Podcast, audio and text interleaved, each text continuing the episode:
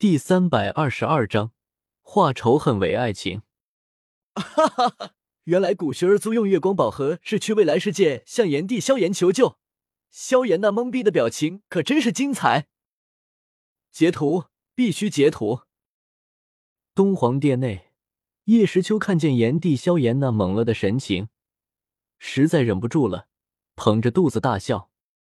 作为原剧情中早已经飞升大主宰世界的炎帝萧炎，他掌握着庞大的无尽火域，身份之高，常年居于人上的贵气远远超过现在的萧炎，甚至连贵为圣皇的南宫明也与他相差甚远。可是如今，这样的一个萧炎居然被玉皇大帝他们的名字搞得露出那白痴般的表情，这张截图如果拿去拍卖，应该很有收藏意义，可以拍个不错的价格。丁，星期任务，请宿主邀请炎帝萧炎参加华夏拍卖会，任务奖励修为提升一星。刚左右上下截了十几张图，系统的声音忽然在叶时秋的脑海中响起，这让叶时秋不得不感叹，这简直就是在给我送钱嘛！炎帝萧炎作为无尽火域之主，财富不可限量，这样的一个土豪，叶时秋当然不可能放过，怎样也要把他拉来消费，何须多言呢？不过既然系统你好心送钱给本宿主，本宿主也不好拒绝，来者不拒算了，够给你面子吧。你说你们是天道、太上老君、玉皇大帝？炎帝萧炎看着面前的三人，一脸黑线，这里不是斗气大陆吗？哪里来的这么些人呀？我难道穿错世界了？不对呀，这里有轩儿，有魂天帝，甚至有曾经的我，这里就是斗气大陆，这到底是怎么一回事？一个个大写的问号出现在炎帝萧炎的脑门上。炎帝萧炎，华夏帝国邀请你参加十日后的华夏拍卖会，这是邀请函，请收好。就在炎帝萧炎疑惑不解之时，一道虚无缥缈的声音传入他的脑海，同时一个黑洞凭空出现，一张铂金卡片越过他的护体斗气，直接飘到他的面前。伸手接过邀请函，炎帝萧炎的脸色很是难看，他居然无法查探声音究竟来自哪个位置，而且这张纸居然能穿透自己的护体斗气，那岂不是说，如果对方丢来的是一把刀子，那也可以刺中自己。萧炎哥哥，我们先去救萧叔叔还有我父亲吧。不知道炎帝萧炎为何迟迟不动，古轩儿扶着一脸幽怨的萧炎，对前方的炎帝萧炎说道，深深地看着天道三人，仿佛要将他们印在骨子里一般。炎帝萧炎点了点头，将邀请函收入纳戒，然后衣袖一挥，带着萧炎和古雪儿瞬间消失不见。这人应该来自未来时空，我在他身上感受到了属于我的力量，这是天道功德的奖励。这人应该和刚才的命运之子是同一个人。炎帝萧炎他们三个离开后，天道淡淡说道，不同时空的人，有意思，有意思。西游降魔世界的太上老君摸着自己的拂尘，眼中闪过一丝金光。他发现这个炎帝萧炎的实力比先前的那个萧炎不知道要强多少倍，而且远远超过了斗气大陆的容纳量。莫非？脑海中忽然出现一个猜测，太上老君露出高深莫测的笑容。左右不过一个凡人，我们还是商量一下元始天尊的事吧。一旁，玉皇大帝不耐烦地说道。看到玉皇大帝焦急地想要镇压元始天尊，好接收昆仑山的财产，天道和太上老君对视一眼，都能看出对方眼中的不屑。你这个所谓的天庭之主，难道看不出那人比你们那个世界的元始天尊还要厉害一点吗？破！带着萧炎和古轩儿，炎帝萧炎一路上势如破竹，飞到囚室门口，直接衣袖一挥，便将这里的所有守卫都化为灰烬。瑶儿，轩儿，肖战和古元看到炎帝萧炎身后的萧炎和古轩儿，纷纷激动地喊出自己子女的名字。父亲，我们来救你了！萧炎和古轩儿终于再次见到自己的父亲，连忙上前去给他们松绑。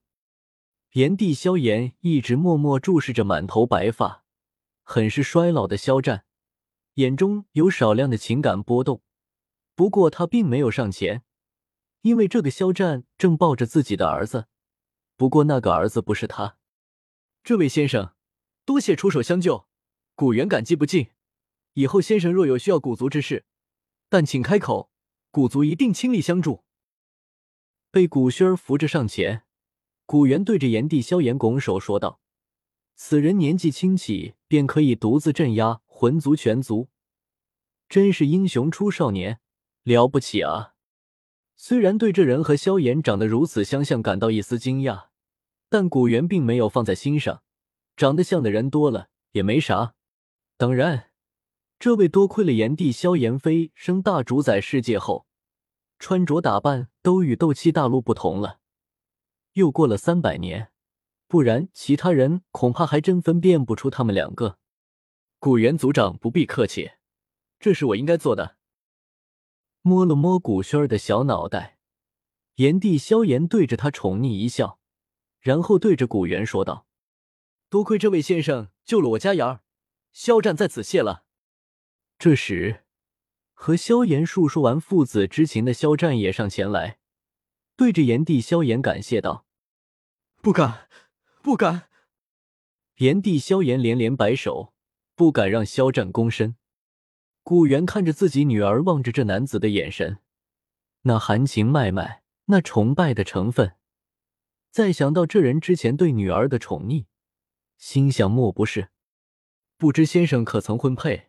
你看小女如何？不知先生可曾收徒？你看犬子如何？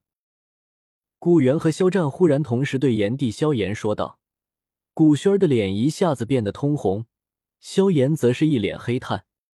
炎帝萧炎，炎帝萧炎则是不知道该说些什么。他和古轩儿又没有离婚，为什么要再娶一遍？自己收自己为徒，闹也不是这样呀！哈哈，截图，截图！一直在用蓝灵珠偷窥的叶时秋，又是一阵大笑。炎帝萧炎那懵逼的表情实在是太逗了。嗯。他比现在的那个萧炎顺眼多了，是不是因为他可以提供表情包的缘故呢？叶时秋想到。可可，我们还是先离开这吧。咳嗽了一声，将尴尬打破，炎帝萧炎二话不说，直接将所有人卷出魂界。萧炎哥哥，我们先去华夏商城吧，在那里禁止战斗，是大陆绝对的安全地带。古轩儿说道。好，炎帝萧炎和屌丝萧炎同时说道。哼！两人对视一眼，然后齐齐把头撇开，谁看谁都不顺眼。这里就是华夏商城吗？看来这个时空和我那里真的不同，莫非平行时空真的存在？以炎帝萧炎的速度，不一会儿几人就降落到华夏商城城外。炎帝萧炎看着眼前的雄伟巨城，喃喃说道：“萧炎哥哥，我带你去里面参观。”在萧炎要吃人的表情下，古轩儿拉着炎帝萧炎的手，直接朝城内奔去。小丫头很是高兴，自己有了大靠山，以后再也不会被人欺负了。嫣然，这次的战败算不得什么，回去后多多修炼，下次的华夏大比一定可以取得好成绩的。街道上，云云和大吃货熊宝对伤心的纳兰嫣然安慰道：“我知道的，老师，熊宝带人。”纳兰嫣然乖巧的点了点头。萧炎哥哥，没想到对面居然走来曾经带给萧炎羞辱的人，看着炎帝萧炎一动不动，而萧炎又是咬牙切齿。古轩儿一阵头疼，正在出声劝解两人，但是意想不到的事情发生了。韵儿，我终于又见到你了！炎帝萧炎猛地张开双臂，朝云云飞奔而去。那表情别提一个多开心。古轩儿，云韵，他这是要化仇恨为爱情吗？